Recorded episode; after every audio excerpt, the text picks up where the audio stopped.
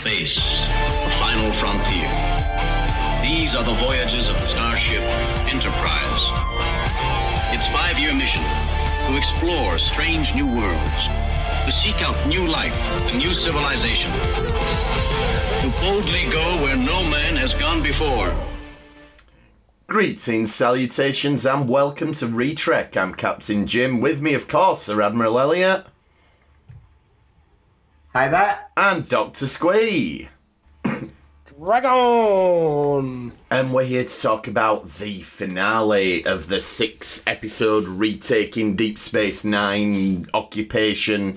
They've never sort of given this uh, an official title, have they? You'd think they'd, they'd give the arc. Do you know what? I really I consider this like at the core of the Dominion arc so much that I consider it a, the Dominion arc war, the Dominion war arc. Like I know it's not the entirety of the war, but it's the heart of It's it. It's an arc within an arc. Yeah. Yeah, it is. Drop that truth bomb on you. That's pretty meta, isn't it? I think there was a bit of lag between us I there. I was just- just waiting for I just to say put- something.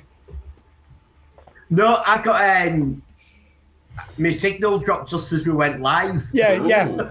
So it all It's 'cause went you were lagging. Because you were la- because we were lagging, I knew that was the point where you would naturally jump in, but there was just dead silence, and it sounded like we were just all blown away by I what know, you were that's saying it. I just much. dropped an absolute depth charge there. No, I did. I was just saying that was meta. yeah. I, I just want to say something before we get no before we start getting loads of comments and complaints about um, how I've titled this week's episode. hmm It isn't a spelling mistake. Oh, I have spelt it as it is. Oops. Can we get it? On the sleeve, F A V O R. yeah. No, you. No, that's fine, but I want to put it out I there. just wanted. I just wanted to point out that I haven't made a spelling mistake. I've copied it how it was originally released. And for those of you listening on the podcast, I refuse to spell things the American way, even when that's what the episode is titled. So it will be correctly spelled for the podcast. And you know what? We'll probably lose viewers because they won't be able to find it, but I don't care. And if through the listener and viewership this is something that's troubled you this week, get out more. Fucking get a life, man. Come on, look, this is not healthy. You haven't left the house in three days. Come on, Kevin. I, no, I did want to put it out there because I know at times my spelling isn't the greatest. I just wanted to put it out that I hadn't made a proper uh, uh, a boob there. I had done it deliberately. Sorry, but, No, but that's someone has fine. pointed Uh, out we yeah. have made an, a, a grievous error this week. though. Ooh, We have- already? We've only been on I two am minutes. so sorry. Elliot and Squee have swapped sides. My pony break. I had. Yeah, let me how just do fix I that move it? Oh, there we go. Oh, I feel so much better. Fixed. I got it. I got it. There we go. Phew, Facebook users oh. happy now. I thought my neck was pulling a little bit. That's it. Spelling mistake is I acceptable. know. I, I It's think not a spelling mistake. They're both correct. Elliot has used the American spelling, which is what the title is actually spelled as. I will be using I- the British spelling because I'm pedantic. May I also suggest that such a a a two parter, like because it's two part within the six parter. Yeah, yeah, yeah. It says. But it's like with, within this two parter, I feel like it called the spirit of action to life so much through us just rewatching it. The Expendable Four released a trailer. That's how much action is in this ep- like two I can't episode. believe they're doing Expendables 4, but, you know. I can. Yeah. I'm surprised they're not on. I'm surprised they're not up to Expendable Six already. I'm actually surprised it's taken so long. For It's no Expendables Fast 4. and Furious. That's why there's not that many. Um, so, oh, just before this, sorry, th- but this is relevant at least. I remember when they did a series of Dominion War novels um, to tie in with the ongoing Dominion War, and there were two TNG novels and two DS9 novels in this little four part release of novels. And the TNG one was an original story of what is the Enterprise E doing during all this battle. The DS9 one was two books, which between the two of them were a novelization of these six episodes. Now, thinking about all six DS9 episodes, if you wanted to really incentivize someone to buy that second book, where would you leave? Where would you leave off? Where would you put your cliffhanger out of these six episodes? Oh, Oh, they didn't do it um, after Sons and Daughters, did they? Oh, for Did- Christ's sake! Anywhere but I, that would I'm off to answer. I'm off to guess how the wrote it. They wrote the first three episodes and then the second three episodes. Mhm. Oh and my didn't, god! and I- didn't take any care, any notice of where he actually was.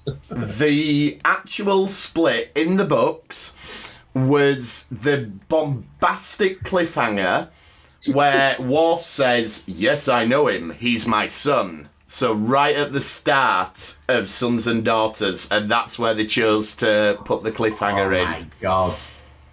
wow. Wow. Yep. And also, as we've established, I'm guessing anyone who's reading those books is already a Trekkie. So already the needle drop moment already happened Uh, when he said Alexander Rozhenko. They don't need that second. Was was this movie made uh, before or after Insurrect? Sorry, were these books released before or after Insurrection? Ooh, good question. I would have to check. I really. Because Really don't because we have seen it on screen, we know what where the Enterprise C was during the Dominion War. Picard was putting beads on his head. That's true. That's Yeah, very yeah, true. He was what? fed up of being bald. That's true. And I don't blame him. He had his experimental stage. It's no wonder they, they kept him out of it. He's got a bit hippie, guys. No, we don't want him. He might go all love and peace on us. and, and I we know think the chefs on Picard's the always been love and peace. and we even know that the chefs on board the Enterprise were making a nice vinaigrette, something which pairs nicely with chrysanthemums. With what, sorry? Chrysanthemums. Chrysanthemums. Ooh. Chrysanthemums. Very- I think I almost posh. said the word Very right. posh. I know I can't Well, say no, that that's in the- right at the moment. That's in the Fine. insurrection. Oh, I'm yeah, well sorry. into my Anyway. a lot of dental treatments. We're so- 10 minutes in. Let's go. Deep Space Nine. So we start off with a little battle. Not a big battle. We're gonna get a big don't, battle. Don't you think this is a nice classic little bait and switch we get at the beginning here? Go on. That we think one because we think one thing's happening. Oh, yeah, yeah, yeah. That Yeah. that oh the Defiance in trouble and no shields and oh shit the Dominion's coming down on them and then it's ah here we go power on let's split the switch. Yeah? It's amazing how quick a starship in them situations can power on, how It you is. can turn something on and off. Because this is really relevant later on in this episode. This takes less than 22 seconds to turn the power back on. Yeah. No problem. So keep that uh, in your back pocket. Keep that We'll- in mind. We'll come back to it. What I noticed about this, and I've noticed it a little bit over the last couple of episodes, but I thought I'd save it until this last one. Bashir's turned into a right sarky bastard, hasn't he, since this war started? Like, he's just sort of hovering patterns. behind everyone every time. what are we going to do, Captain? If you want to win this war, you Well- need to be doing this. Like, all Well, right, I- calm down. I don't. It ain't ju- it's because he's uh, been outed as being like the super genius in it, so No, he's no longer so, no. hiding it, and, he, and he's like not found his balance yet with it. He's sort of like, oh, I, Oh, I can't can see be. that. The way I took it, I thought it was just um, sort of setting up for a kind of his mini arc, basically.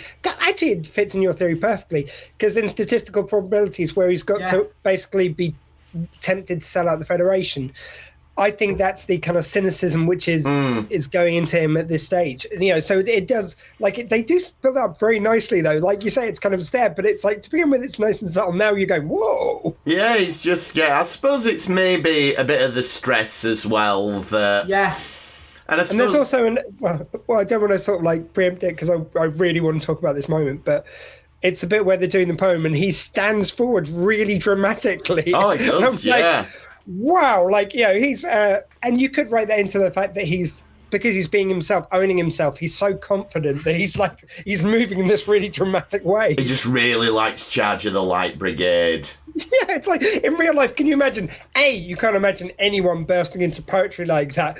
B, if they were going to, the one person just reciting as they're sat there, the other one's like, and so I say to you. You know, Yeah, it's. I mean, it's very good. I I will start a poem later in this episode, and we'll see if you two can can finish I the will. poem. Well, it depends what it is. It might be a really easy one. Uh, I'm like, okay, if it's really easy, I might get it. What, what's that, Wilson. Hedgie? There was a young lady from Alpha Centauri. No, no, Hedgie. No, it uh, was a young lady from Venus. yeah, they never got to finish it. These- Again. This is why he only talks on the live ones. It's like live and uncensored. That's it. It's disgusting.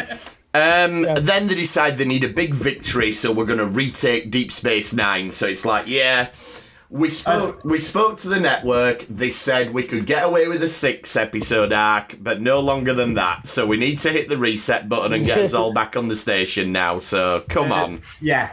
Also, we've got the momentum nice. Like we've we've got it back after sons and Right. daughters. Mostly the fucking sons part. Yeah. like it's interesting as well because it's, it goes back to what I was saying last week about how they do the costs of episodes Mm-hmm. because last episodes, a couple of episodes haven't been that cost that much of like special effects. Mm. They've been all actors on sets, and now we've got two very massively effect laden episodes. Yeah. I mean, And then if you then the next two episodes are actually again set episodes, so they cost a lot less. So they're spending loads on these. yeah. Well, Well, they that's call them it. bottle episodes, don't they? Yeah, they do. But it's like, yeah, Yeah. I mean, um, Yeah, and, and it is. It's just that thing how they had they got a budget of was it a million an episode? So It was uh, one or two, I think. I can't remember exactly. So you have twenty four million for the year, and if you want to do a massive episode for four million, you've got to save that in other episodes. That's You're it, getting- exactly. You're not getting an extra three million to do that. yeah, I uh, no, but I just um, it's the quality which I love that they've kind of managed to maintain. It doesn't really feel That's- like it's that's one what's- one's that's- before a cousin. That's Yeah, what's that- clever. It's some really nice sons kind of and work. here. yeah, yeah. apart from But it's like- and daughters. There's- In this I- episode, I- it's it's the step forward they make as well that that they you you can see they've invested some money, even though some of the shots don't hold up perfectly. But it's like it's mainly when one ship's going in front of another. I think they were struggling to do on CGI really well. But uh, But but you compare it to the um, early series Deep Space Nine, and my god, it's night and day. Yeah, yeah, definitely. There's still a lot of um, physical models used as well, though. Yeah, and a lot of And, it's and you can tell because, and like I was not to come to this later in the episode, but with the physical models, they do look so much better on the screen. It's why things like Star Wars still holds up as a great movie because it, it wasn't CGI. But the Yeah. Phantom Menace doesn't hold up anymore because it was early CGI. I mean, arguably the Phantom Menace don't hold up because of the script and the acting. Well- I mean, the CGI doesn't help. Well, I was not to go about. I was talking. Greg Proops was amazing. about how it looks. Craig Croops was fine. Yeah, Leave Greg Proops alone. I'm He's doing my it. buddy now. He's been I have show. just said that he was fine in a Star Wars prequel, which is high praise indeed. Um, and he was also on the TV show for an episode. was he? Yeah, Clone Wars. Are you like his agent or something? He Who- was kind enough to go on my about- show. Are we talking I about like Jar him. Jar here? Greg Proops. No, Greg Proops. Greg Proops he? is awesome, to be fair. Whose line's it anyway? Whose lines it anyway? The American Oh, guy I know is you mean. really, yeah, I know really good. Yeah. Um, anyway, Brilliant. so Garak thinks they've put a transmitter in his head. We, I just Now- really enjoy this, and he makes a good point. It's like, well, that's what I'd do. I'm not being funny, but when we look at what they do, what they'd actually done to Odo, what we find out, how he. yeah, you're right. Actually, Garak has a very good point. Starfleet intelligence could do this. Yeah, And also, does. I think I think Garak, like he probably does to a degree mean it, but I, I love the fact that Garak's just probably just fucking around. He's him, probably basically. just he's, he's a bit bored. yeah, Yeah, probably- yeah, he's probably between Yeah, but battles. Yeah. you've also got that. Garak did use a torch because we've already seen that Garak was a torch. And Garak Torch, did yeah. have a chip put in his head Oh, yeah. to help Yeah. with his So- torturing. So if you've got someone who used to do torture, I used to chips being put in the head, and they say, I think they would put a chip in my head because that's what I would do. He is I- probably he's doing it to wind them up what he's saying, but he's giving them a truth that you can do this if you want. Well, yeah. Oh, he definitely knows he can do it, but I think it's yeah. I think it's definitely he's fucking around with them. But Yeah. But there's a part of his brain which is like, well, it's kind of plausible. But it's like, it's if he was concerned about it, he would never say it to them. If he was Yeah. genuinely concerned. No, that's Yeah. true. Yeah, and They don't get to see the truth would have a way of knowing whether he's got a chip in his head or not. I would guess. yeah, chip in the head scanner. Classic. Yeah, chip in the head scanner. Well, is there a absolutely. chip in his head? He'd probably know. Yeah, exactly. There you go. It'd, they'd speak to each other. I bet a Cardassian chip in your head kills any other chips that are put in your head.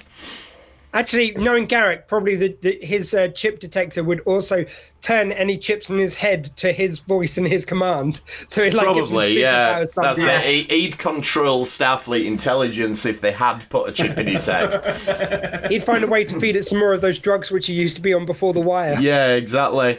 Um, and then, yeah, Odo then. This is where, as Elliot has alluded to, this is where Odo basically dooms his entire species and guarantees the Federation victory in this war, really. Yeah. And he does it Yeah. by knobbing the female changeling. I mean, linking well, with the female changeling. He knobs the next No, episode. no, it was yes, it was done in uh, Broken Link, wasn't it? When he when he first Yeah, uh, you're right. Sorry. Yeah, it was. Yeah, I forgot He's, when already, he actually he- got it. he's just he's just giving her a top up in this episode. Yeah, that's it. This is like the, the COVID booster. Yeah, No, didn't won't it? Wasn't Yeah, but that was linking. That wasn't uh, because they do human love. They do do human stuff, but we'll. yeah, but they we'll do get they do there. link as They do they human stuff. I love that. They do link as well, It's a family. Feeling show. kinky. But Let's do some human stuff tonight. but he's already sure. been in, he's already been into the into the Great Link. He has. You're right. They're all already doomed. Um, Yeah. and so he's lost track of time, and all he wants to do is link now. And there's He obviously slipped to the Great Link. Yeah, even before they do do that, they obviously this is all a big sort of sexual metaphor for being seduced and blinded with desire and everything, and he can't resist her and all this. But but for Odo, it's th- there's more layers to it than that. It's this whole thing about Right. the connection and feeling like he belongs with his people and all that business. Yeah, it's like there's a lot of this where it's played as if she's like going back to previous episodes as well, as if she's distracting him from what's going on. Which she is. Oh, yeah. definitely. Well, yeah. but I don't think she. Act- I know some of it she's keeping him from, but I think a lot of it is she's genuine that getting him back to the link is more important than anything Oh else. yeah, that's, definitely going true. on. Yeah, no one doesn't think that, but it's like I, I just think it's kind of case of that. It's like a two part plan. It's like you you separate him away from his people. Yeah. You surround him by the link. Uh, show him everything that's amazing about it, and then when you do release a bit of information, as she does in the second episode that we're talking about tonight, you you know, I think she truly believed that he would just be, oh yeah, fine, yeah, just do that. I just think she. I think she underestimates. Um, I think she his- played the hand too soon. Yeah, I think the Yeah, I think I think uh, three days and just a quick hair bit of rumpy pumpy isn't quite enough to make somebody change morally. no, it depends on especially not, Rumpy Pumpy, obviously, but especially not someone. I mean, we'll get there, but you would imagine it would be very good given what they are capable of doing. You know, yeah, Oh, I mean, the, yeah, straight from the get go with this though, just I, I've always felt the way they deal with the um Odo's, like, go to, towards the darkness, towards the light, if you like, is just it. It's not. It's a bit weird, like you know, it's like the moments when it, there's not like a moment when he really has an epiphany. Like he's insulting people one second. It's only when they mention Kira every time that he kind of is one round. I like to think it's more about him just wanting some nookie. You know, it's like I, I always felt a bit I don't uncomfortable think it's how much they push Now, that are agenda. you, go, are you going to say how you said it in our little chat? uh, I believe it was uh. Kira Reese's pieces he wanted. um, I don't think it's that so much as I think for him because he's not been in the link all his life. Basically, I think it it's addictive, and I think it, it's almost like an endorphin rush when he does do it. So it's almost like he's sort of loved up and doped up at the same time. So I think his faculties. are very, very reduced at this point. Yeah. it- I, I would say the way they've. Sorry, mate. No, no, no. Carry on. No, just the way they frame it, I would say they always. But it's like, you know, the, the female changing says it's like, oh, did you wish you had sex with Kira?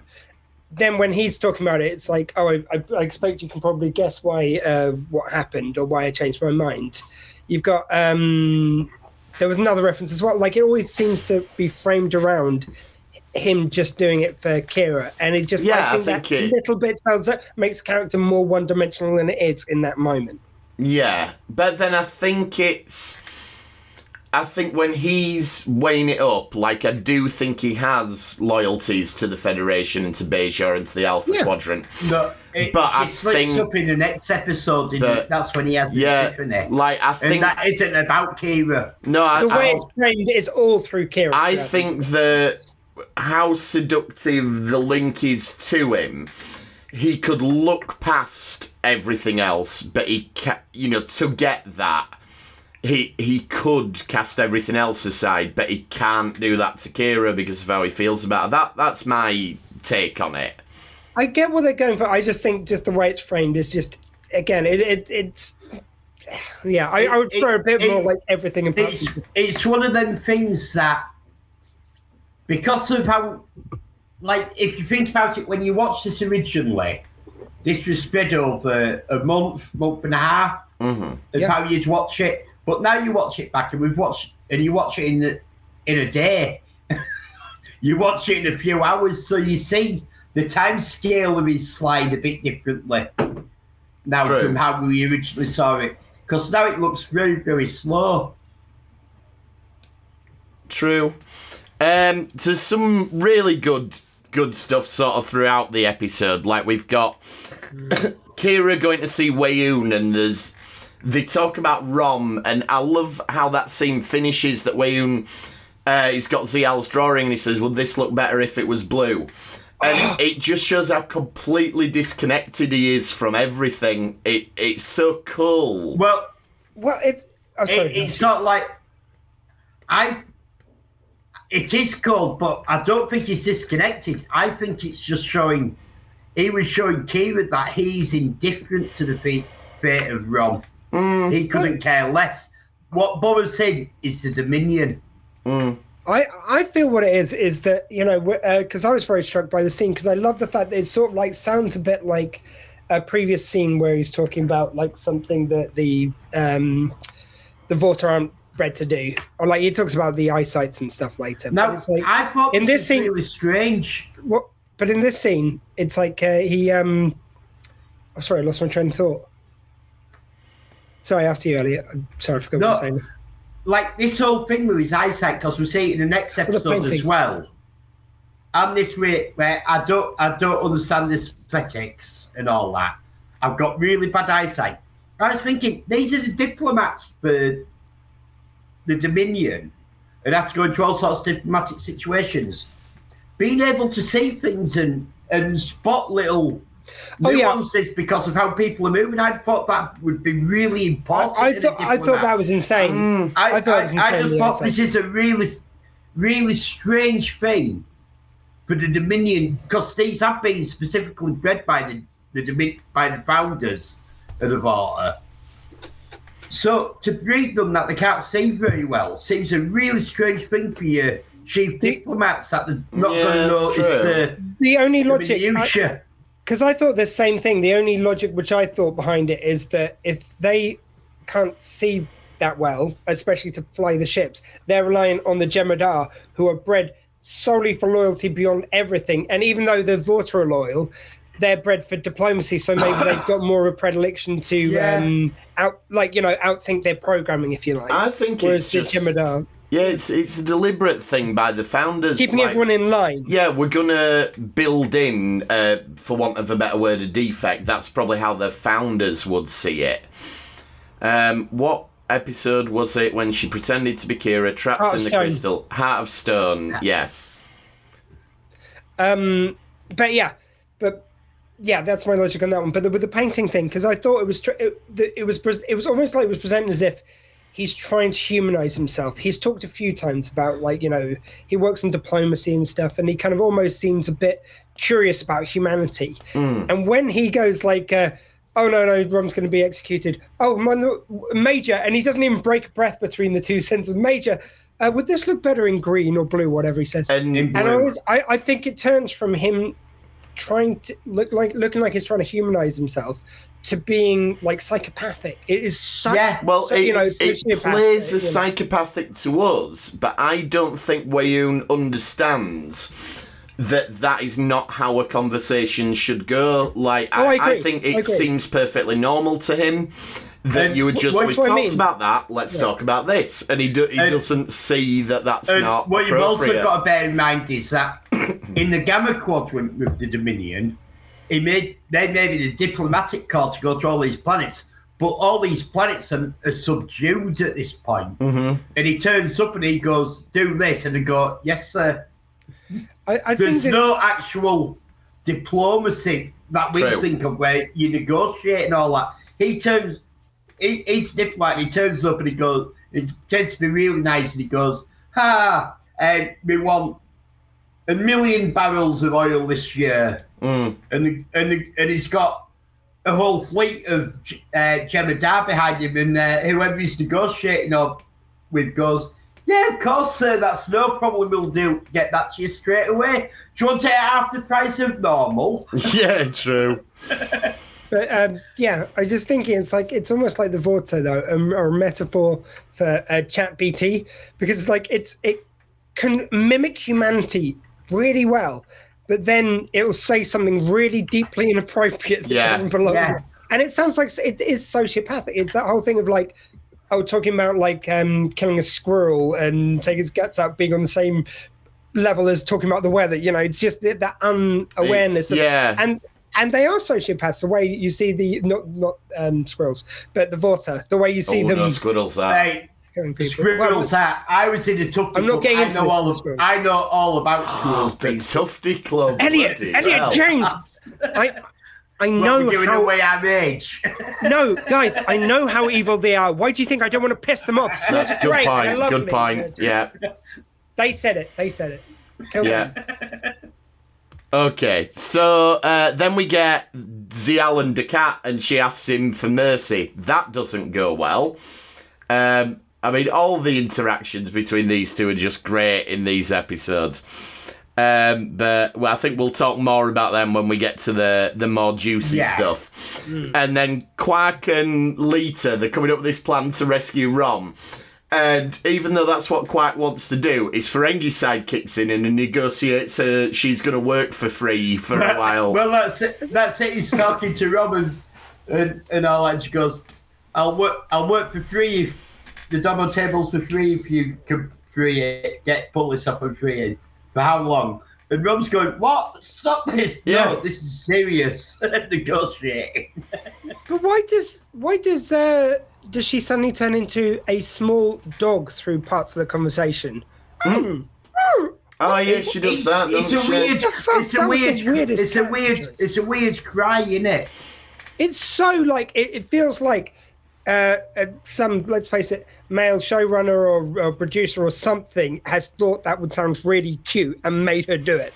That's Yeah. how it feels. I It doesn't was feel like I don't feel like funny. Chase wants to be doing that. I, I think it's meant to be funny, but I agree with Squee here. I think it, she's probably been, is probably right. A male showrunner has made her do this because we so have we uncomfortable. have met Chase, and she does not do that at all. She doesn't. No, but it's like that- it's. I just felt so patronizing. I really hate it. Like every time I heard it, it just made my skin crawl. Yeah, it just doesn't sound right, does it? feels uncomfortable. It feels No, like it's yeah, weird. like, uh, It's like she's doing a comedy bit um, in this moment, and it's like, nah. Yeah.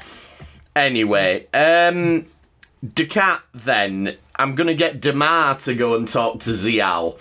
Which I suppose is showing that he's getting more and more desperate. Like, I've got this lackey, I'm going to go get him to sort out my daughter for me.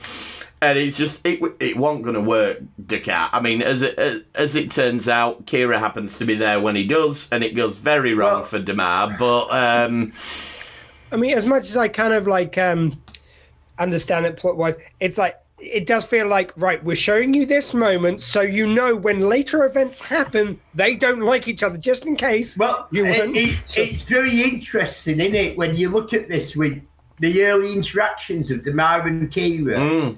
You see how much she dislikes him, but how but her role towards the end. Where the end I was up, more meant yeah. with Ziyal. Ziyal. I think it, like you showed him and Ziyal not getting on earlier Yeah. to then pay it off later when You sure Oh, Damar's... I meant I, I meant here with Kira because these are yeah. it, like I know we have seen Damar a little bit earlier on in it, but these are the first sort of ones where we Biggest see a lot of him, where Yeah. he's getting a lot into it, and we're seeing a lot of interaction between him and Kira, and this is worth remembering for quite a lot later down It the is, line definitely. And how these two are. I think what's happening with Damar and Ziyal is he's building up more and more resentment because it's like, I've got a job to do. A dad's telling me to go and talk to her when I should be doing my job. Then it's like, I just got absolutely chinned while trying to do this job with her, and that's her fault. She's compromising my superior, and it's uh, all these layers and layers of resentment Yeah. are building up, which will obviously pay off And, and, next and episode. he's also like you've got Dukat is also look he's not noticing that Ziyal is a collaborator with Kira. But Damar is seeing it very clearly what yeah, you're happening. right. Dukat is seeing this whole thing through rose tinted spectacles. Yeah, he is. He's not noticing. Also, he doesn't seem to realize that if he says in front of other Cardassian soldiers, it's like, uh, "Oh, that Major Kira, she's a peach. She's so uh, keen to me." Like that, that's going to engender anything but rage from them. Yeah, Like, he doesn't seem to realize they they just like. I think like he's- be in the he's- old To be, to be, to be fair though, um, Damar does say this to Quark and he goes, I don't I don't understand what uh, Dukat sees in her. And Quark just turns around and goes, What, you don't? Are you blind? What's Yeah. wrong with you? Yeah. Yeah. It's, I mean, Dukat, I think it's because he's used to his position being unassailable, and he thought as soon as he was back in, he would be the leader of everything. And he, he's finding out that he's not for lots of reasons. Um, we get a lot more sort of towards the end of the so we get a lot of big things thrown in really quickly. So Nog gets a promotion. Nog is now fully in. Starfleet and he's rocking Yep. the grey uniform, so good for him. Eh, Best phase of Nog ever. yep. I, I do like Nog in Ensign's uniform. I do. And He's then brilliant. And it's like the whole series for him, I think, is really Yeah. great. It's like when he's on the Defiant, I think he's at his best in, in that uniform. Yeah, absolutely. Um, Sisko just drops out of nowhere. I'm going to go and live on Bajor. And that's obviously going to be a really big thing for his character. I love it when he goes into like uh, uh, when the admiral basically goes like, uh, "Yeah, sure, sounds nice. Nice doesn't even cover it," and it's like it Yeah. is it is wonderful Avery Brooks Bond acting Yeah. right there. It- I it love is- it when he goes into something so characterful, and it just no one There else are can get away with speaking like that sprout and it feel anything overnight. but nat- It's like the Garden of. Eden. Yeah, it's his voice takes on like almost a musical quality sometimes when Yeah. he's being sort of wistful and yeah. It's, Yeah, Willow was a fan. she- well, so she should be. Avery Brooks, brilliant. Yeah, I, I told you. I told them what you thought about Avery Brooks. It was great. See, Yeah, we've got the whole cast online now have. tonight. And Yeah. then the episode finishes and we get the massive, massive fleet shot again, which is great. And Sisko gives his May Fortune Favour the Bold, which gives us our our episode Oh. title. It, it's Yeah. really nice because uh, this is at the end of this episode and the beginning of the next one. You see the wonderful shot of all the different starships. Like they've, they've used quite a few galaxies, but Yeah. Generally there are so many different types of ship. It's just a, a, a wonderful sight to see. Uh, And then you see the Well- other side, which the Cardassians and the Jem'Hadar, and it's like cut and paste, cut and paste, cut and paste. Yeah. It's just the same two ships. Just I mean, over the, and the Federation side But- is cut and paste, like- but there's Well, more variety. it's more imaginative It- cut and it's all- paste. Yeah. But it also sort of this period gives rise to the- what's known as um, the Frankenstein, Frankenfleet. Oh yes. called in modelling circles because there's because there's loads of um, kit bashes Yeah. done for the models where they'll take the Remy Voyager and put a Maquis fighter. Oh, that's the worst Uh, one where it's the Jurgen Mackie Klassen. fighter with a But- Voyager saucer. That is an And one of them, they were just like- but, but one of them, they were just like, let's turn upside down. But there's loads of that done where they'll put different nacelles from Yeah. one model onto another. Yeah, they literally Elliot- went out and bought loads of AMT kits. Yeah. Yeah, which they did on the original series. Whenever the model broke, they just brought it from a kit shop because they Yeah. licensed the exact same model to the kit shop. Yeah. But yeah, wasn't there wasn't there one Ellie? I remember correctly where they just literally turned it upside down to create. Oh new yeah. Oh, yeah, Oh, yeah. That yeah. that is the most blatant, and I love it. That's that was where the concept for the Reliant came from I, originally. think, I thought it was the were- Reliant. I didn't want to They say. were, well, it's not literally. They didn't just turn the Enterprise upside down, but the concept was, what if Well- the Enterprise was upside down? Well, one of the original dra- drawings for the Enterprise was it being upside down. Yeah. That was how it was ought to be. well, I mean, I. The thing is, flipped like, it the way up and went, oh, that looks better. it's it's the thing that they always do though. Of the uh, the Federation always has a million one different types of ship. Every other alien race, two, two Yeah. at best, maybe one. Like Jem'Hadar, you just get one. No, the true. Klingons have loads. It's At just least a bird of three. No, Yeah, I was gonna say, it's about of birds of three, prey, but but it's- about a dozen different sizes. That's But true. Oh yeah, oh yeah, yeah. Sorry, Same. cut paste shrink, cut paste shrink. Yeah. Um, so yeah, so then we get the charge of the Light Brigade, and like you say, it's it's very handy that they both happen to know the words to charge of the Light Brigade. No, no. You see, I, I, just, they I would believe they both knew it because, To be like, fair- O'Brien, he would be a military historyist. That would True. that totally makes sense. And I think Bashir's memorized the library. Yeah, but Yeah, uh, fair point. No, no. To be fair, Dax hits nail on the head with these two. You have played this in the uh, Yeah. deck. And guys, may I? It's bullshit line corner because Nog, uh, would you stop reciting that? It's like, oh, calm down, Ensign. It's only a poem. It's not the poem that bothers me. You literally just said it was. You literally just said, could you stop doing That's- that poem? yes, It's yeah. bothering me. Like, okay, not literally, but yeah, very close. Yeah, you're right. Yeah, Nog, make your mind up, Nog. You're an ensign now. We can't have this sort of rubbish coming out of your mouth. At least say, that's not really what's bothering me, because then you're realizing there was something subconsciously going on. Yeah, and and It's we just the English language for a reason. That's all I'm saying. we do get Sisko and uh, Dukat sort of against each other tactically in this. That Sisko's like, we need to punch a hole through, and Dukat's like, he's trying to punch a hole through. Oh, we on second episode. So yeah, we're into the second episode, and Oh, g- the whole plotting of the way this kind of like the, the, their decision to retake Deep Space Nine, then like because if you just have it that they that the they're about to take down the mines and word gets to the Federation, you get that thing of like suddenly it's like space magic. Basically, it's like suddenly a million uh, Federation ships are just there ready for the fight, and then the Klingons get uh, another million ready just as backup later. Uh, but but if they're already planning an attack, Yeah. it gives them some kind of chance of success. Yeah. but they're against the odds because they have to launch it. And they the do- It's so well plotted. they so do pay. Tight. Yeah, they do acknowledge that that they're like, right, it'll leave this undefended if we do it. It'll leave that undefended. Yeah. But it's like, no, but we have to do that. Like I It's- like, it's- I think it's pretty logic proof.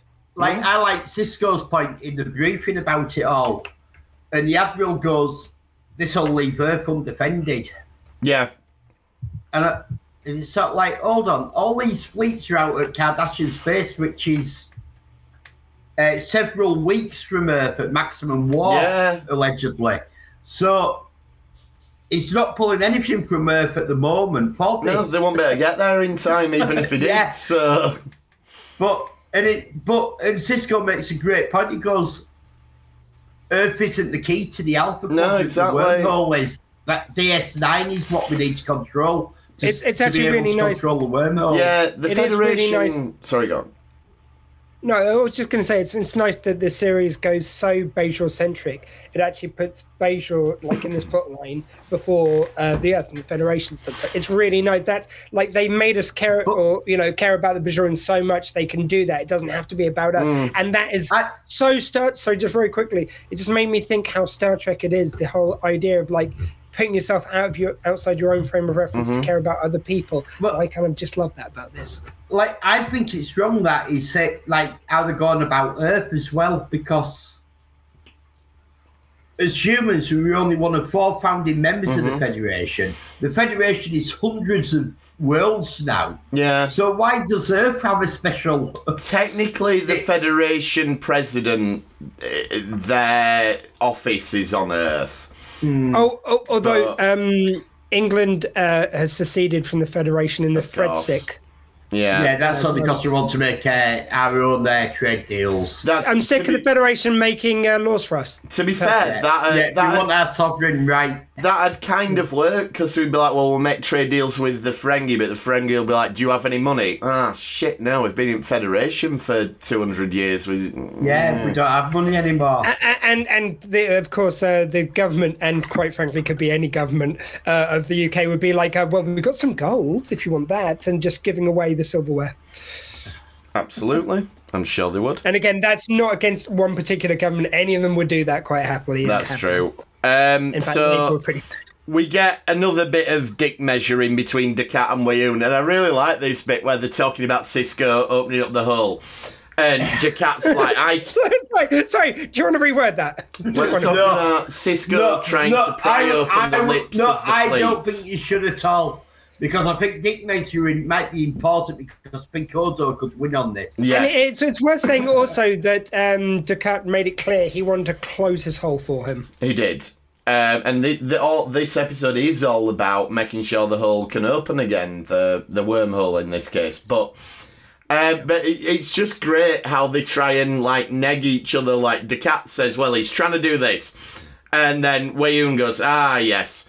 And then the Dukat's like, "Well, why don't you explain it to the founder?" The Dukat's sort of going, "I don't think you know what I'm." saying. I saying." couldn't quite be as possibly as be as eloquent as you. It was it's really nice. And it's just dripping with sarcasm. Yeah, I agree. I You know what these two would be like? The, these two would be like, oh, the Dukat, I've started listening to a bit of Guns N' Roses. Really, Weyoun, can you name eight of their songs? That's what that's what these two would be like. He's going Can you- around in a hoodie. No, no, it'd be really. Can you name any of their songs that aren't on Appetite for Destruction?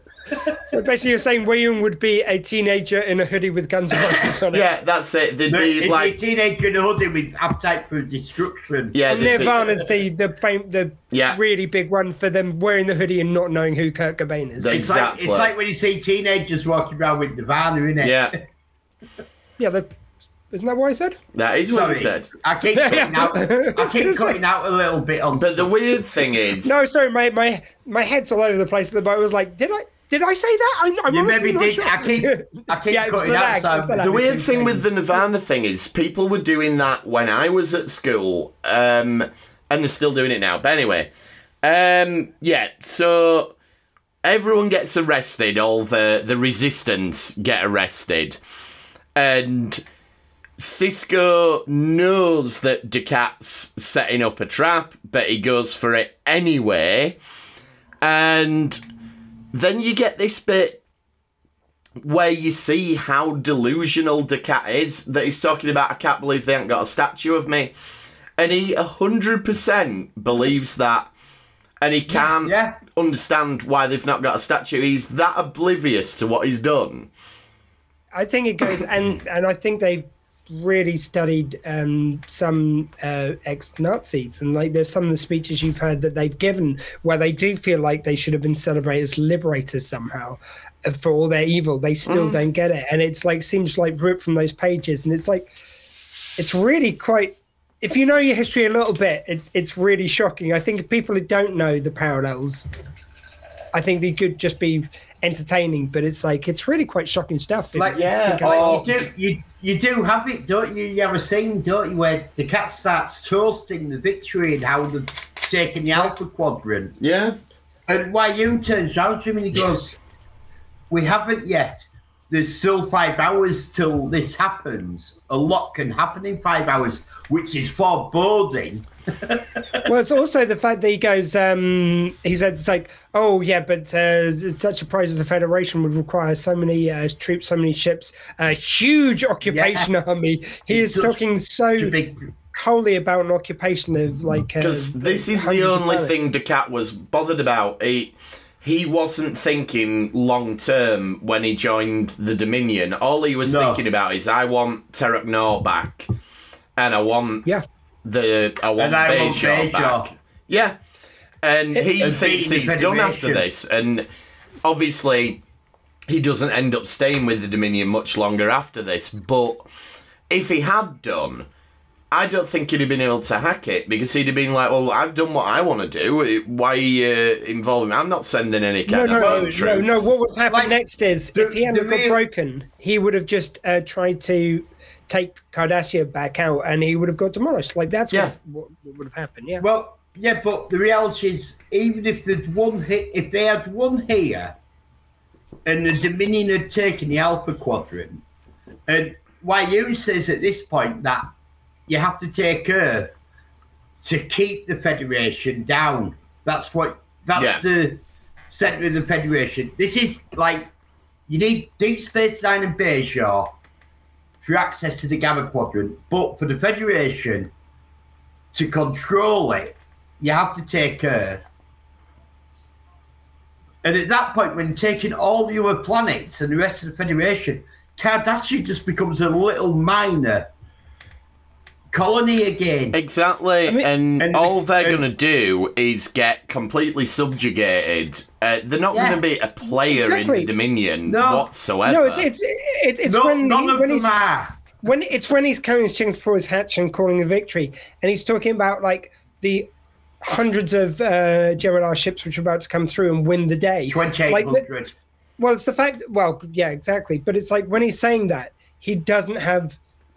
Like he knows they're not his ships, but he isn't seeing how insignificant his planet is. He isn't seeing how much he'll get No. demolished when he tries He- to leave. like, he, he not- still thinks he's a huge player, and it's just so.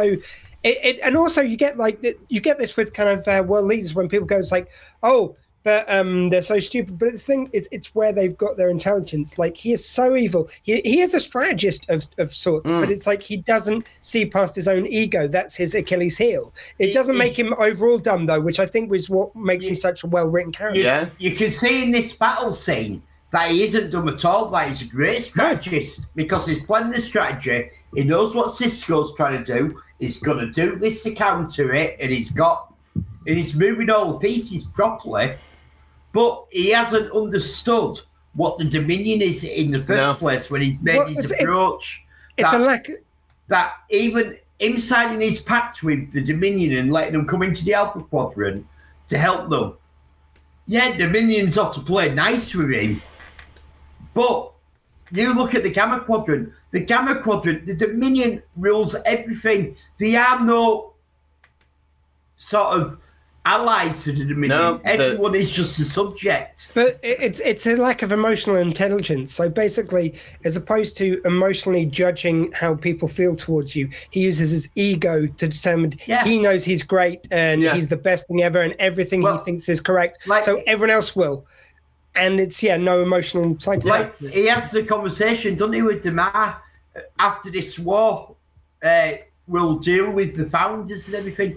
Will you bollocks? That's It'll be it. Crushing you with I, I look look forward to letting you teach him that lesson. yeah. Yeah, Yeah, you're it's just Yeah. he, yeah, he's such a wonderful character. bollocks. Is the cat? I mean, not wonderful Yeah. in that sense whatsoever. Well but, written. but yeah, he's such No, a great I- character. We all know what you mean. Yeah. We all know what you mean. You love him. You've got posters of him. You've got his uh, playing tennis one where he's uh, bent over and his skirts riding up. I've seen them all. I didn't want to say, Well, but now you yeah. put it out there that you think he's wonderful. When when he's scratching his ass and his skirts up, you can see the dick that he's measuring. Yes. Look, that was a paparazzi shot. That is not fair. That that is being shared online. Protect the man's dignity and his privacy. Jim, you're just upset because you were standing next to him and you, we can see your willy between you. Well, let's not go down that hole. Oh, oh, it said hole again. Um, okay. Speaking of, um, uh, should we just talk about dirty changeling sex though? So, the founders like right. So that's how you do it, human wise. Yeah. Don't you think this is really strange? And I think it's showing that the changelings that they change back into the human form, fully clothed straight after. But if you see, like I know Star Trek will never show you a proper sex scene or anything, and we don't expect that. But we have had scenes where the it's implied they've had sex and people are in bed and all that. Uh, But there's always covers and it, it's implied they're naked underneath. But this, they're sat up fully clothed, Oh, it not really even annoys me. facing each other. It really annoys me that her outfit is always like it look it looks skin colored as if it's meant to blend in, but it's clearly an outfit. It's weird. Yeah, Why it- didn't they mm. just blend her whole body neutral? Like a Yeah, don't know. It's a weird one. like either either choose to give her No, an outfit. I, I just or I just thought it was really strange after a sex scene that they depicted Yeah. them fully Yeah. clothed, sat back to back, So, not saying to even them- looking at each other. so Well, I look, you're trying to make this conversation too highbrow. I'm going to bring it right down to what we're all wondering. You're going to bring it to gutter, aren't you? Yes. Do you reckon when they were doing it as solids, Odo decided, I'm going to make it that big. inches?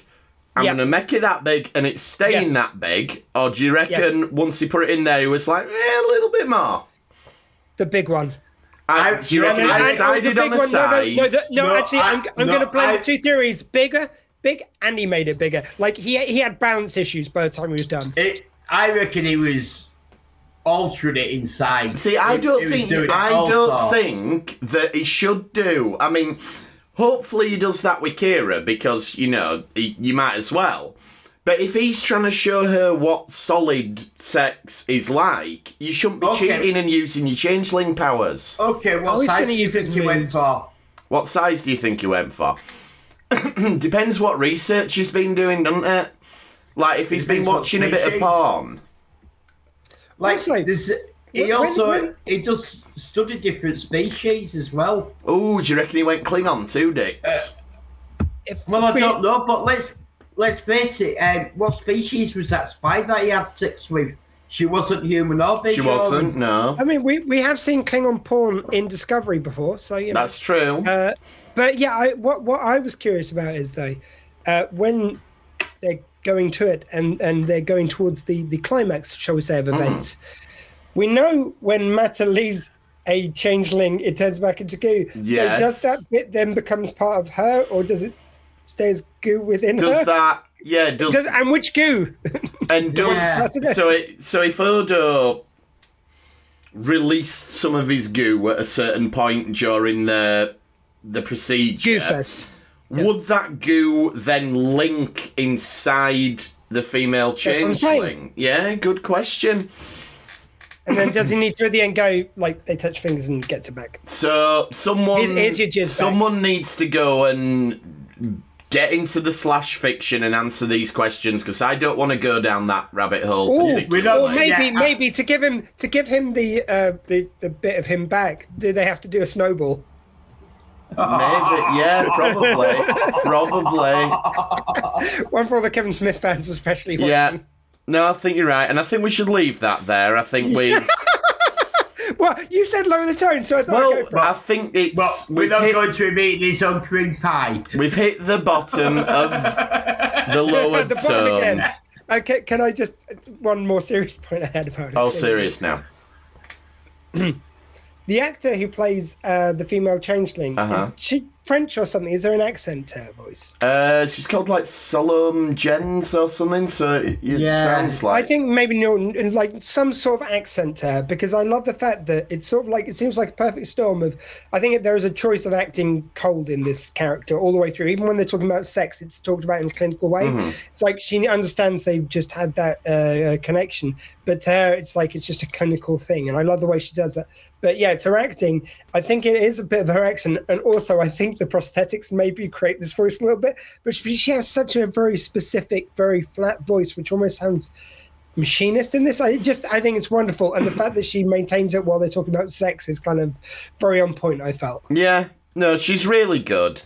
Um, Yeah. So back to the battle then. So obviously this battle is absolutely spectacular, and we say this so many times throughout Deep Space Nine, but this is probably the best battle that we've ever had on Star Trek to this point. And we'll This say that the best, again though. before we Uh, get uh, to the end.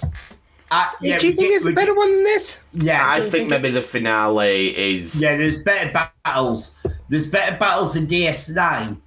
I don't think there's better battles that have been done in Star Trek. Yeah, this might be top top top couple. You know, it's like it's and, it's and so I mean, expensive. and and I'm going even through all the uh, Picard now. Yeah. I, I will give Picard may enter the top ten though. Certainly, yeah, Picard was Yeah. awesome. It went that to the top. battle. It was awesome, but there's and it's what I said earlier. There's something about using physical models. There is absolutely. Yeah. Just look, you can't get away from the fact that it's a physical model. It's crisp. Yeah. It, it is what it is. It You're not has, trying to it has all that CGI it. surface imperfection. yeah, there's a It doesn't have any tangibility uncanny to valley. it that is missing with CGI. And, and that's fa- why when they have a ship go like that's why I said at the beginning when you've got a ship going in front of a ship because that CGI it suddenly Yeah. like goes from this amazing detail to like oh, Yeah. that looked a bit clunky you know which is a Yeah. shame because I I applaud them trying to make it even bigger and I I think it still works but it's like that's when it kind of shows just a little bit Yeah, absolutely. Um, talking of space battles, then, and Star Trek does this many, many times. And I've said on this podcast numerous times if you're going to rip off Star Wars, if you're going to rip off something for a space battle, rip Star Wars off. So this week's Star Wars rip off is the Klingons turn up at the last minute to save the day. And we see them flying out of the sun as they come to, which is basically the Millennium Falcon saving Luke at the end of the the Death Star trench run. But it's one of the great punch the air moments in cinema. So why the hell not? If you're gonna do it, just do it. sorry could you just say that all again Willow just went knocking futs at something Basically, the Klingons make the Klingons turning up out of nowhere to save the day is very much Han saving the day during the trench run in Oh, yeah. the first Yeah. Star Wars. Um, But- so, but Don't you think it's amazing that they've not been able to punch a hole?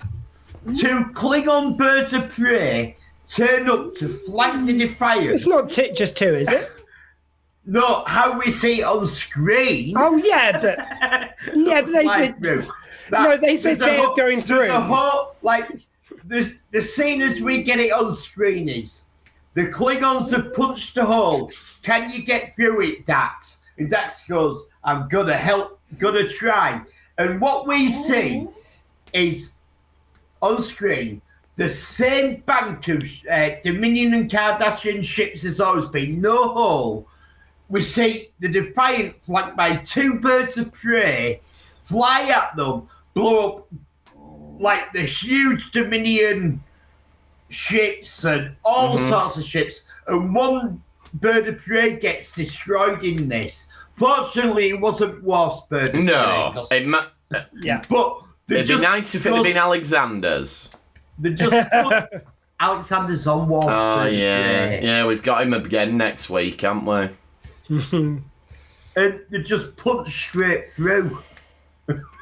Yeah, But Yeah, it no, is- I- it's a beautiful shot. It looks amazing. I love it. I, I It's- yeah it's just like it's what you show on screen compared to what is like there's hundreds of Klingon ships, but what we see is the Defiant with two birds of prey. yeah. They gave some very good descriptive sentences. Thank you. it was fine. Going They had to save the budget somewhere. Going on mm. descriptive sentences, and it's going back a little bit, and it's really nice because we've got what uh, Nogga's been promoted to ensign, just, and he's sat there, and you've got O'Brien explaining the tactics of uh, what Sisko's doing to try to punch a hole through the Cardassians. No, no, it's not. and it's, what they're doing. The bet. No, this Garak, is just Garak. No, uh, O'Brien explains it to him, and No, he Garak, tells because him you're Garak says re- you're learning. He He goes, uh, you're, you're, you're getting a real education today. yeah, it's Garak. I thought it was O'Brien. It's definitely Garak. I remember it because I remember thinking it's like, Sorry. I love the fact that it's sneaky Garak kind of giving away the tactics, whereas I think, yeah, it's like he he is the he's the one who's always. I thought it was example. O'Brien who explained it, and Gary who turned around and said you're getting a proper education today, Ed- Edson. I thought it I was all can't the way remember Garak. to be honest. Okay, so Either way, it's a very. I agree. It's It, it yeah. is. It's nice, but it's that sort of like talking to the audience what's happening, but Yeah. doing it really Yeah. clever in the script. Well, it's, Yeah. um, they call it um, It- you know, sometimes uh, when you exposition. Ex- exposition, but sometimes exposition can be so clumsy how it's done. And Yeah, yeah. clunky. but this is really clever because you're telling it to a newly promoted ensign. Yeah, That's why. That's why I What's remember turning in my mind that it was uh, Garrett only because I felt it's like they gave the, it's like the the, the shady kind of tactics, even though very good Yeah. tactics, like the the snidey thinking tactics he's explaining, which seems so in character. So I don't. Uh, yeah. Whereas like. Uh, uh, Yeah. you go to O'Brien Uh, once more. You want a military uh, uh, solution. Well, it was like O'Brien was explaining military tactics, and O'Brien is educated the prop, and Garak who goes, "You're getting a proper education." yeah. Ah, I remember it my might be remember wrong. yours. Well, yes, I might. we'll see. Anyway, It so was still nice and nicely done. Yeah. back on the station, then Quark has got his plan with the cake or the the Hasperat souffle. Which I love, I love how this. this is played because it's the cliche of taking a cake into the prison with escape things, but it's all just a red herring to get the guy to sniff it and the way Actually, they so- Purpose go brain. through it and the way Quark sets him up for it is great because he's acting really shifty and he's like, "Oh, don't be doing that." Oh, it's his delivery is beautiful. He goes like, uh, don't, touch it. don't It's poke very it, you're delicate. doing it. Yeah, it's very brilliant. delicate. It's like it's it's it's the kind of like chefy terms. you Like, know, it's- it's to be fair, have you ever made a souffle? yeah, yeah, I know it's very delicate. Don't I've fuck not with made a it. souffle. well, especially not in this case because it leads to the prison break. It's also to me it, it harkens back to Indiana Jones where you got like the guy who does this wonderful knife display and Yeah. shoots Like- him. It's like the left field unexpected. Like, to be fair, Hasperat is normally served in like a flat wrap, like a sandwich. Yeah, it is. If you've never made a souffle, you will not understand the time it takes to make a souffle, and the preparation, and how hard it is. And Quark goes up to Ziyal and goes, Oh, do you know how to make an Asperat souffle? Like, that's a quick thing to make Oh, to go uh, rescue and by the way, yeah, yeah, they could, they could have made anything. Why does he need her to make this very specific thing as well? But also, That is what it needs comes- to be. when he comes up behind her. Sorry, just remembered. Like there is no tension in either of them. It's the most obviously staged hmm. thing. It's like when someone holds a coffee cup and just talks like this, you know, and like just Yeah. shakes their hands around. It's the same thing. Like you look at his arms, there's no tension. She isn't moving. Her face is doing a lot of wonderful acting, but mm-hmm. it's just really bad. Just look at yeah. I think at this point, with the Asperat souffle, there's somebody on the writing staff who has a real boner for eggs, mm. but doesn't understand the cooking processes. Well- because we've seen it with Riker's omelette. Yeah, We've now got a souffle as a quick dish yeah, to knock up. you're right. Now- There's clearly an egg problem in Deep Space now. Well, in Star Trek in overall. Star Trek. Oh, it's it's though the next bit when they go through and it's like badass Quark with the two Hmm. guns. I I'm here for the. I I never really thought about the. I never. I don't know. This never really stuck out to me. But right now, when I saw it, I was like, Quark looks badass. I He ne- does, never thought of him as badass. What I think's even better is his reaction after that. He almost sort of goes into shock. After, after he's Yeah. killed two people. Yeah, he does. Uh, it- it's like he's he acts badass all the time. Yeah. He acts really hard and cool, but he does it, and he's shocked because he's Yeah. never done that before. So that's the thing. He's a bartender. He's not a. He's He not a does not like soldier. He's- violence. Yeah. yeah, It's just a great little character Yeah. beat. Like they could have had him just brush it off and carry on, but they don't. They they take time to yeah. play true do- to his I- character, no, which is I great. Like, yeah, I do like that Ziyal has to take the gun from him and to break the, the controls, but field Yeah. because she couldn't uh, because she couldn't walk two steps and press the button. yeah, this is not who Quark is. He's done it for his brother, and he does it do the right thing when push Yeah. comes to shove. But this is not him. It's almost a little Yeah. similar to the last episode of Angel, uh, the Buffy spin-off, where you got Lorne, the, the um. Oh, yeah. there. But, um, and he he basically like um Angel sings a couple of bars because he reads minds through singing Yeah. and he knows what he's asking him to do and he goes like okay i'll do this but i won't be in the alleyway where you're meeting later Yeah, that's it. I'm do." out and he and he goes and shoots someone because it's all about staying true to yourself Yeah. and like Quark, you get quite a few of these crisis moments with Quark where he's like, you know, he gets drunk because he's not being who he wants to be. He's trying to be a good Ferengi, but he's ignoring Yeah. part of his It- personality, which is enjoying fun, enjoying frivolity, enjoying people. But Quark is Quark's another. He's a really well written character. Mm-hmm. He's so true He- to himself. He's so complicated. Yeah, but always. he's a Ferengi. Yeah. Yeah. But he actually tries to do the right thing, which is against being a Ferengi as well. Yeah. Well, that's what I mean. He's always got to be true to He- he himself, has- even when he, he has- tries not to has be. a- He he tries has to be a what's expected of him. Yeah, he but that's the thing.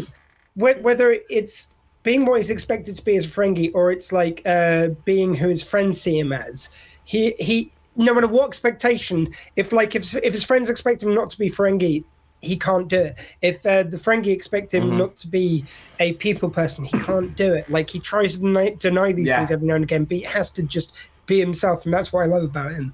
Yeah. No, it's. I think it's great.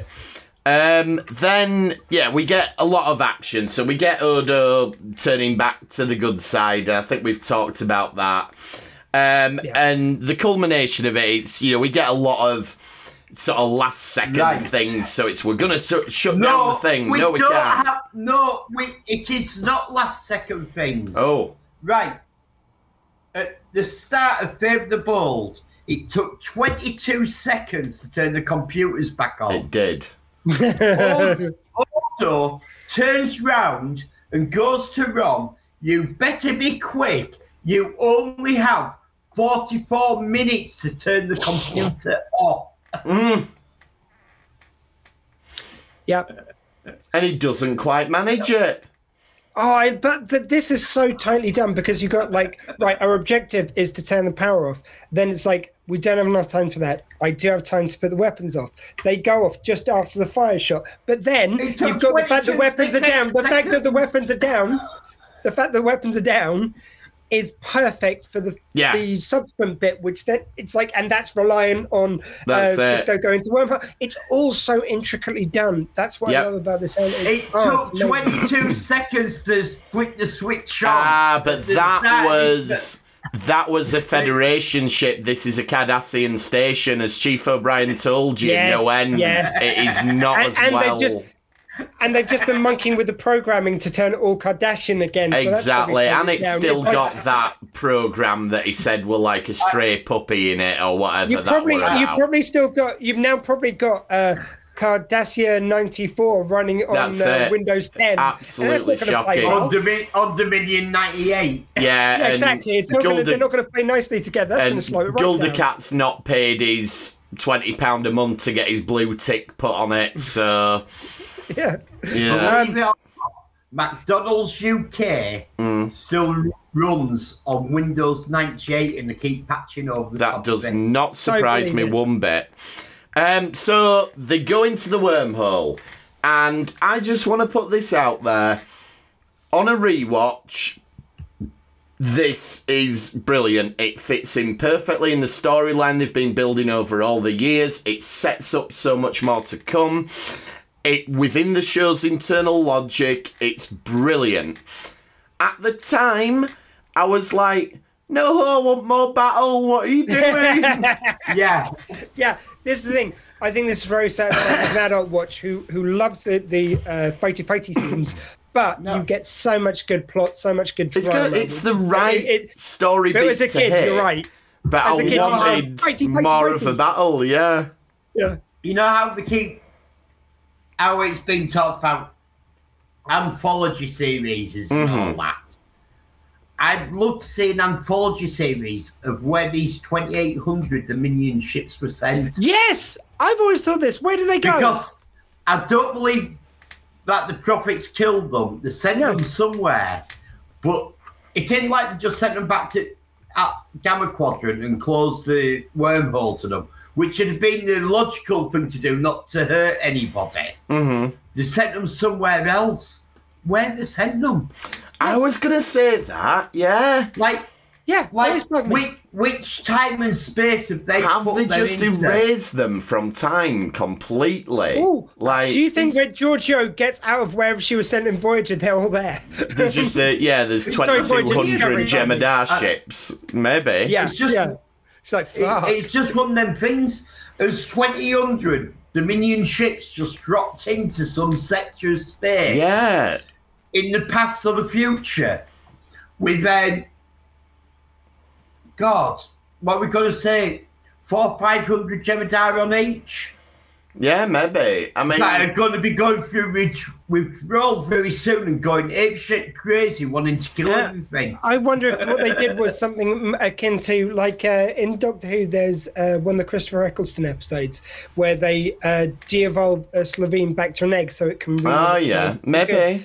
I wonder if maybe yeah, there's some some sort of dealio like that. They he, she put the um sorry prophets put them on a world with kind of their memories erased without the addiction to white and Maybe, I mean, for all no, but I was gonna say maybe they just moved him back out of the wormhole, but they didn't because the the listening post doesn't that, pick him that's up. Oh, clearly said oh. that they don't come back.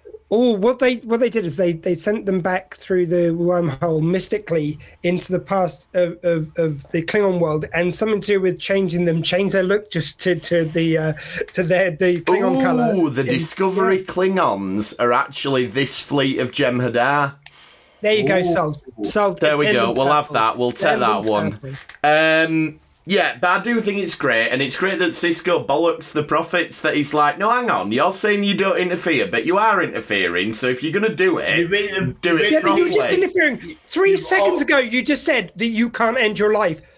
I think that's slightly interfering with a uh, life. Yeah. A, a life.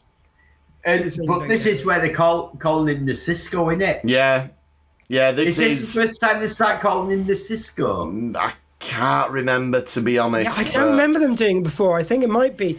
And also, it's like when they. um I, I do love the callback in this as well. Aggressive, adversarial. Yes. No, I it's, love little it's things brilliant. It's so well done, and again, it's setting up so much more. You get the impression they knew where this was going. at But this it's also, but it's also really clever as well because they're going. You tried to end the game, yeah, Yeah, he refers to it as they refer to it as which gay because they've got which that is language from him. which is ref- referencing the very first. yeah, the baseball metaphor Adversarial, that which is also where we get aggressive adversarial. Yeah. It's all lovely, and then like it's it's almost like he gets shirty when he goes like, "What what are you talking about the game?" It's like you you told him it, like you Yeah, said that's you what life's like. you taught us it. Yeah. Yeah. how you work it. With Yeah. And I love the contrast between the baddies on the station. So you've got Weyoun, who's just like, time to start packing. He's not bothered. It's like, yeah, we've lost a battle, but Yeah, it's not a what it war. is. Oh, and, And- even the founder, And the the- founder's like, yeah, well, it'll take a little bit longer than we thought. Never Yeah, mind. it'll take Well, a that's a little pain bit the. Whereas Yeah. this is the end of the world to Dukat. The- This is the point that he mental breakdown. completely loses it. Yeah. And this I is just, actually porn from him. and that again just shows he eh, maybe he did have an idea, but he was he was consciously trying to stamp the idea out in his own mind as to what his role in the hierarchy is. It's like, of course they don't care if they lose one battle. Like, whereas Dukat, it's over. This is to be, up, yeah. yeah, it speaks back to the idea of like scale you that we were talking about before with the uh, Cardassians versus the Minion. We Yeah. so close. And We just uh, just a note on like the production here, when you've got the scene Dukat walking through the promenade, and Star Trek so rarely, and it's because of the the nature of TV production at the time. Like you don't have as much time to do different camera setups, so you use your cameras that you've got in place. But they take like almost a handheld camera view, and it's moving about and it's pointing up, Yeah. and so the camera is reflecting his mental state at the time, and the fact that they've they've took the time out to do that that will have cost a lot to get that shot because it's like, well, we can't just use the cameras we've got on the dollies all the way round ops anyway. So it's just great attention to detail. Well, speaking of budget, I mean, it's because they they opted for that as opposed to another scene they were going to do of him running through the promenade. It's going to be based on that scene from It's a Wonderful Life when George Bailey's running down. Oh, Oh, thank you, good. something. It's like, and as opposed to you've got Garrett going, "Fuck you, Garak's, fuck you, Odo's station office. Oh, fuck you, infirmary." That would have been good. It was, it was bitter. And also the fact that, and and they do this every now and again, that we get wild Dukat hair, that they let his hair get out of place, which again is a good visual signifier of the fact that his mental state's deteriorating. It never looks quite right because obviously it's a wig, not real hair, but it Well, it's also, just how great. much hair gel do they get through on Cardassian? Oh no, it's a natural. The hair's naturally slick for Cardassians. I think. I think. they Except for when they're distressed, that makes perfect Yeah, and they can secrete. That's it. It's a conscious effort to secrete the hair gel, and when you're distressed, you can't concentrate on keeping your hair nice. Yeah. Five minutes till my pizza ride, guys. So if you want- Okay, well, we'll wrap it up. We're nearly at the end anyway. um, apart from Damar kills Ziyal. How did he think And that, was going to play? And and he's like, oh well, you heard her. She was a traitor. I oh, think he case, thought just it kill my was. daughter. I think he thought he was saving Dukat. I think he Yeah, I thought if I do did. this, Dukat will He'll, he'll, he'll get kick him out over of it, and he'll he'll see the error of his ways. Um, but I think for one moment in his life, Dukat is briefly caring more about someone else than Yes. himself. Yeah. Yeah, it's like, i like despite everything, despite how much how differently we think, we are father and daughter, and we're saying goodbye in this moment, and it's just so so kind of human of Yeah. him. In, in this Uh, shittiest like- monster, the fact they make you care about him so Well- often through this this kind of scene is Mm-hmm. just um, remarkable. Like, it's very well done. he, she admitted to him that she had betrayed, betrayed him and all Yeah. that. She was the collaborator. And he was he was just letting her go. yeah, And Yeah. you are still my daughter. I love you. I un- I can't understand what you've done because of things, but I love your. It's your decision, and I'm not going to stop you. And then Damar just ruined it. He did. Yeah. And that, Damar. yeah, that sets. Oh, that Yeah. Damar's irredeemable. We'll never come to like him again no, before no, the end no. of this Yeah, show. We'll- I'm sure that will never happen. Absolutely and that's not. Borden again, isn't it? Yeah, Bruce Um, Wayne and Batman will be seen in a room together first, and you know they don't get on. So, and then this plays into like this sort of quietly heartbreaking scene where you've got everyone reuniting and Garak's just wandering around looking lost because Yeah. Oh, he's Oh, the one awful. who's looking Yeah, for someone got- who's not there. Well, that's it. You've got O'Brien and Bashir to to Quark and the holodeck's still running. Yet we'll meet in an hour. You've got Dax and Worf meeting, and and everyone's cheering, and then you've got this with uh, Garak. It's like, oh, It's it's brilliant. and, and it was it was the perfect choice as well. I think Ziyal, you you you'd introduced enough to care about her. The best Ziyal had been featured in these last few Yeah. episodes, and um and yeah, but she's not one of the main characters who you don't want to kill off at this stage. yeah. no, gives you it- enough She stakes. was a Just really like they cl- did- she was a really clever character to kill to kill off at Yeah. this point. It's I, I think they must have looked back to this We've, in we've um, come Picard, to know. because Picard did the same thing with uh, with uh, Holby and um, True. Yeah. Shelby. Well, sorry, and well, I was just say here we've got we've got to know Ziyal. We've got to see how she interacts with everybody, but it's this how it affects Garak. And Yeah. this is the first time we ever see a chink in Garak's armor properly. That's I- true. like I know we saw it in Purgatory Shadow, Shadow with his claustrophobia, but this is in in normal circumstances a chink in his armor. yeah, this is okay, different. I, I I- I do need to talk about the last scene, but my my pizza's going to arrive in a second, so I'll I'll run off. But start talking about it, but uh, don't don't go past the that last bit. we won't. We'll um we'll talk Yeah. about Dukat I'll quickly and get I'll be What right do you want to talk about? Well, we'll well before we get to the last scene, then I'll just talk a little bit about um, Dukat and the no, no. baseball. Like that's been it's been an ongoing motif ever since the Federation had to abandon the station.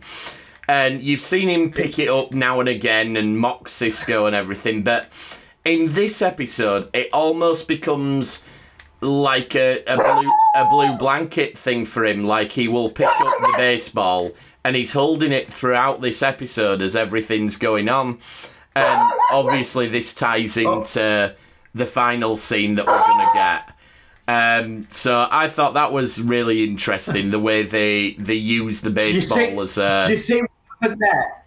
You mentioned ball, and Willow got excited. That was it exactly. So apologies that we've had to mute Willow, but um, I think what she was doing was telling us all about what her feelings were on the the metaphor and on everything. balls. So we're now on the final scene, Doctor Squee, Oh, yeah, where you, you guys could mute me. I was like, oh fuck, I better get up there and mute that fucking crap. No, That's it's, fine. no, it's okay. We were talking about balls, and Willow we got talked about the baseball. That was it. You should never say ball in front of a dog. Yeah, like- So yeah, so this final scene where he hands him the baseball back, and he's he's just this oh. completely broken man. I But forgive you too. he, he gets yeah. a dig in. Yeah, exactly. It's like I forgive you, Sisko. Like, nah, not really. Don't know.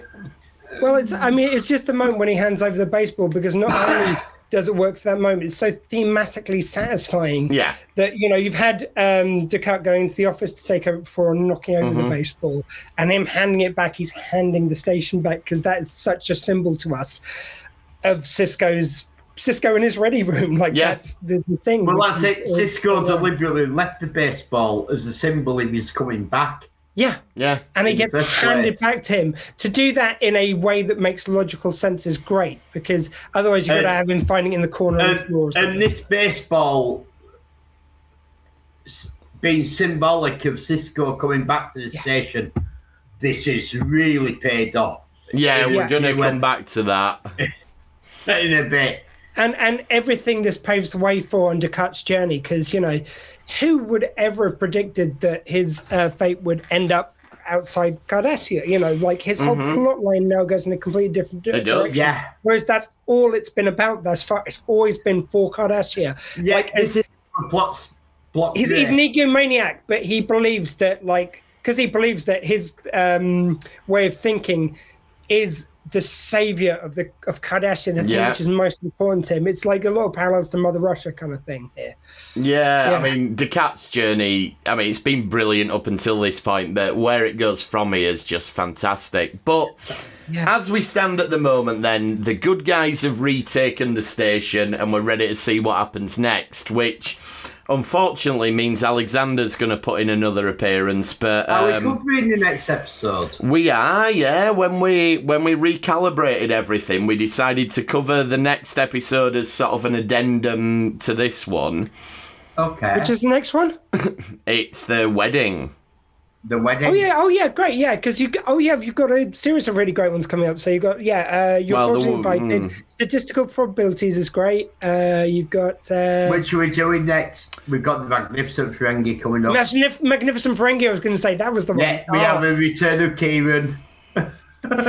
The as- next as in true- episodes, yeah, we're doing You Are Cordially Invited and Statistical Probabilities are the next. Are we doing that? Oh, of Which- course. That, that fits which will, which will be our 199th episode. Ooh. Ooh. And we will be out on Wednesday, one day before the premiere of Strange New World Season 2. Excellent. So we got a lot. That'll be a hundred. That'll be So our 100th our, episode. Our, Uh, our, 200th. 200, our 200th episode, a fortnight on Wednesday, so a fortnight yesterday, will be the premiere of Strange New Worlds. It's like we planned it. We Which Like- we never do. We can't say that enough. We do not plan any of this very we well. planned this back in 1990. Not 19. Sorry, two. Okay, 2020. Whatever. We planned When it. did we start? Oh. 2000. It was during the war. ago. War. We were all young, sprightly men back in them days. were. I had a full head of hair. I had a full mouth of teeth. Yeah. Um, I was even fatter. Yeah, I was fatter. I've lost weight. I was as well, yeah. Oh yeah, yeah. I used to be a meeting. I've got meeting my new drink- jeans. I think, jeans at are the time. falling off me. Anyway, let's wrap it up there then, and we'll let Doctor Squee have his pizza. Um, so if you want to get in touch with us, we're at RetrekPod on Twitter, Oh, wait a minute, I'm retrekpod at gmail.com. It's fine, they don't need to see it on screen. I'm saying the words. They don't. They don't understand. me at the And you can find us on just about every social channel. Elliot's got Retrek Model Studios on YouTube. Uh, oh, it's not going to be relevant. I was hoping we are going to do um, miss one of the next episodes and jump straight to the Magnificent Ferengi and I can show me shuttle off. Well, we can see Shuttle when we get there. Um, and Dr. Squee, what have we got on the Dr. Squee show? On the new, uh, more petitely formed uh, uh, Dr. Show on radio at 7 p.m. till 8 p.m. on sw20radio.co.uk. Uh, due to everything in the last week, I took this week off. So uh, I was talking about last week. I'm doing an interview with uh, comedian Ian Smith, who is from the Northern News podcast, amongst other things, uh, which I think you guys will get a huge kick out of. Um, uh, yeah, so I'm going to be talking to him uh, this week. So, oh yeah, and you can catch the live video of it actually this Sunday at 10:30 a.m. Uh, British time. And we'll be back for the 199th episode of Retrek. Thanks for trekking with us this time, and we will see you next time on the Retrek. Thank you. Goodbye. Drag off an LLAP.